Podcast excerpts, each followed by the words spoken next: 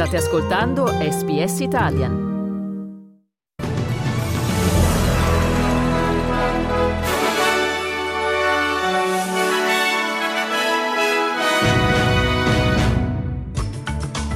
Medio Oriente, il governo australiano conferma la morte di due cittadini in seguito ad un bombardamento israeliano nel sud del Libano. Stati Uniti, la Corte Suprema del Michigan respinge l'ipotesi di escludere Donald Trump dalla corsa alle primarie repubblicane. Congo, almeno 40 vittime per le inondazioni. Sport, cricket, Capitan Pat Cummins trascina l'Australia nel secondo giorno del Boxing Day Test Match contro il Pakistan.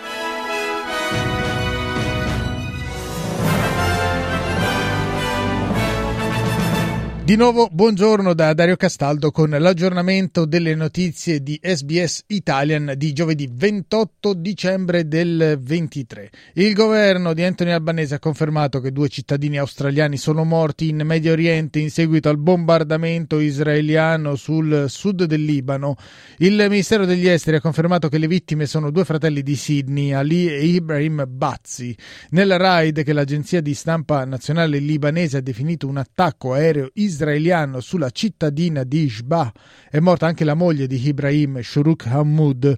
Il Ministero degli Esteri australiano non ha rilasciato informazioni circa lo status e il visto della donna, appunto Shuruk, ma secondo fonti interpellate da SBS la coppia aveva intenzione di trasferirsi stabilmente a Sydney.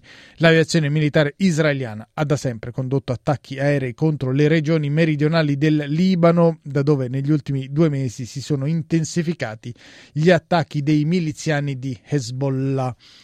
Adesso voltiamo pagina e andiamo negli Stati Uniti dove la Corte Suprema del Michigan ha confermato che Donald Trump potrà partecipare alle primarie repubblicane in vista delle presidenziali statunitensi del prossimo anno.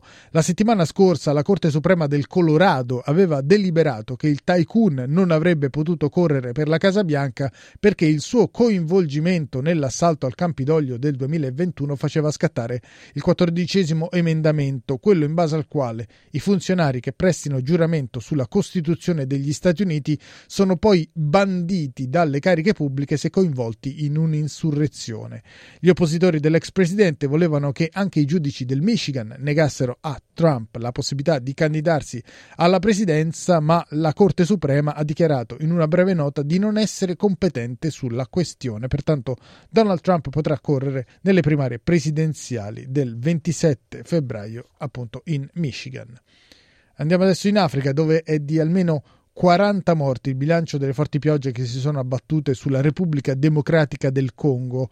Particolarmente colpita la regione centrale, quella orientale, dove la cittadina di Bukavu, sul lago Kivu, quindi al confine con il Ruanda, è stata travolta da una valanga di fango. Ascoltiamo la testimonianza di questa eh, sopravvissuta, Yvonne Mukupi, la quale ha raccontato di essersi riuscita a mettere in salvo mentre i suoi vicini sono stati trascinati dalle acque. Jirani akaenda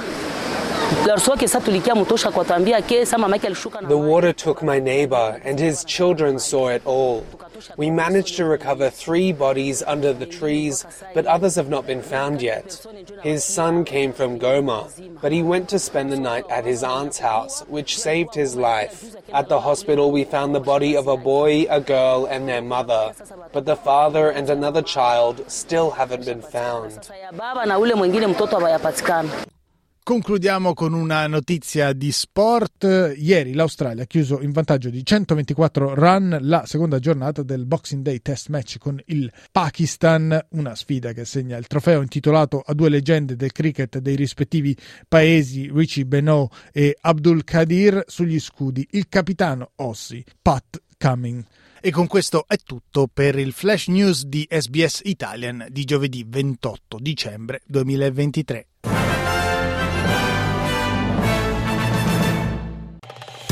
Volete ascoltare altre storie come questa? Potete trovarle su Apple Podcasts, Google Podcasts, Spotify o ovunque scarichiate i vostri podcast.